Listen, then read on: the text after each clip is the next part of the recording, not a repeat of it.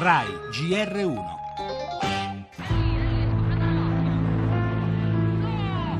No, guarda lì! No, c'era Sono un macchinista del treno a Viareggio. Noi siamo scappati, ma è scoppiato tutto. Portavamo gas liquefatto infiammabile. C'è la stazione in fiamme. Penso che siamo morti tutti, guarda.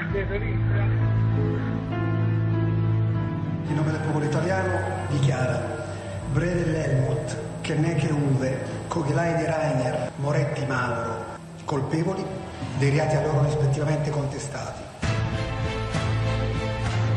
Emanuela è rimasta bruciata per il 98% ed è rimasta in vita per 42 giorni.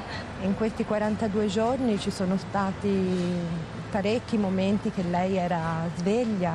Un giorno le scese una lacrima dall'occhio. C'è una condanna e quindi un sistema della sicurezza non funziona. E questo abbiamo iniziato a dire sette anni fa. Una sentenza populista, secondo i legali di Mauro Moretti. Ora si attendono le motivazioni per eventuali ricorsi in appello. Questa è una sentenza che ha tenuto in nessun conto tutte le tesi difensive che noi abbiamo speso e che erano forti e sostenute tecnicamente. Si sarebbero meritati l'ergastolo per quanto riguarda me, mi hanno ammazzato un figlio, l'ergastolo l'abbiamo noi. Una condanna senza appello che conosce bene chiunque a Viareggio sia sopravvissuto alle 32 vittime, ai propri figli, alla propria famiglia, in certi casi portando sul corpo i segni dell'inferno di quella notte di sette anni fa. E poi il verdetto del Tribunale di Lucca, 23 condanne, 10 assoluzioni. La difesa aspetta le motivazioni e già pensa al secondo grado. Tra i parenti delle vittime c'è delusione perché le pene sono ridotte rispetto a quelle chieste dall'accusa, da 16 a 7 nel caso di Mauro Moretti, ex amministratore delegato di Ferrovie.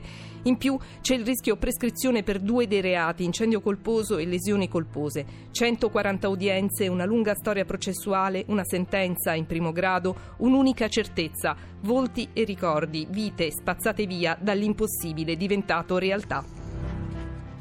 In primo piano nel giornale delle 8 lo scontro Trump-Merkel sull'euro e la nomina del 49enne conservatore Gorsuch alla Corte Suprema. La politica, prove d'intesa PD, Lega, 5 Stelle per accelerare il voto. L'economia. Oggi partirà la lettera del governo italiano a Bruxelles dopo i rilievi mossi all'Italia sui conti pubblici. Cronaca, torneremo sull'operazione contro il traffico d'armi verso Libia e Iran. Tra i fermati una coppia italiana convertita all'Islam. In Gran Bretagna poi entra in vigore la legge Turing che riabilita migliaia di persone condannate per omosessualità considerata reato sino al 1967.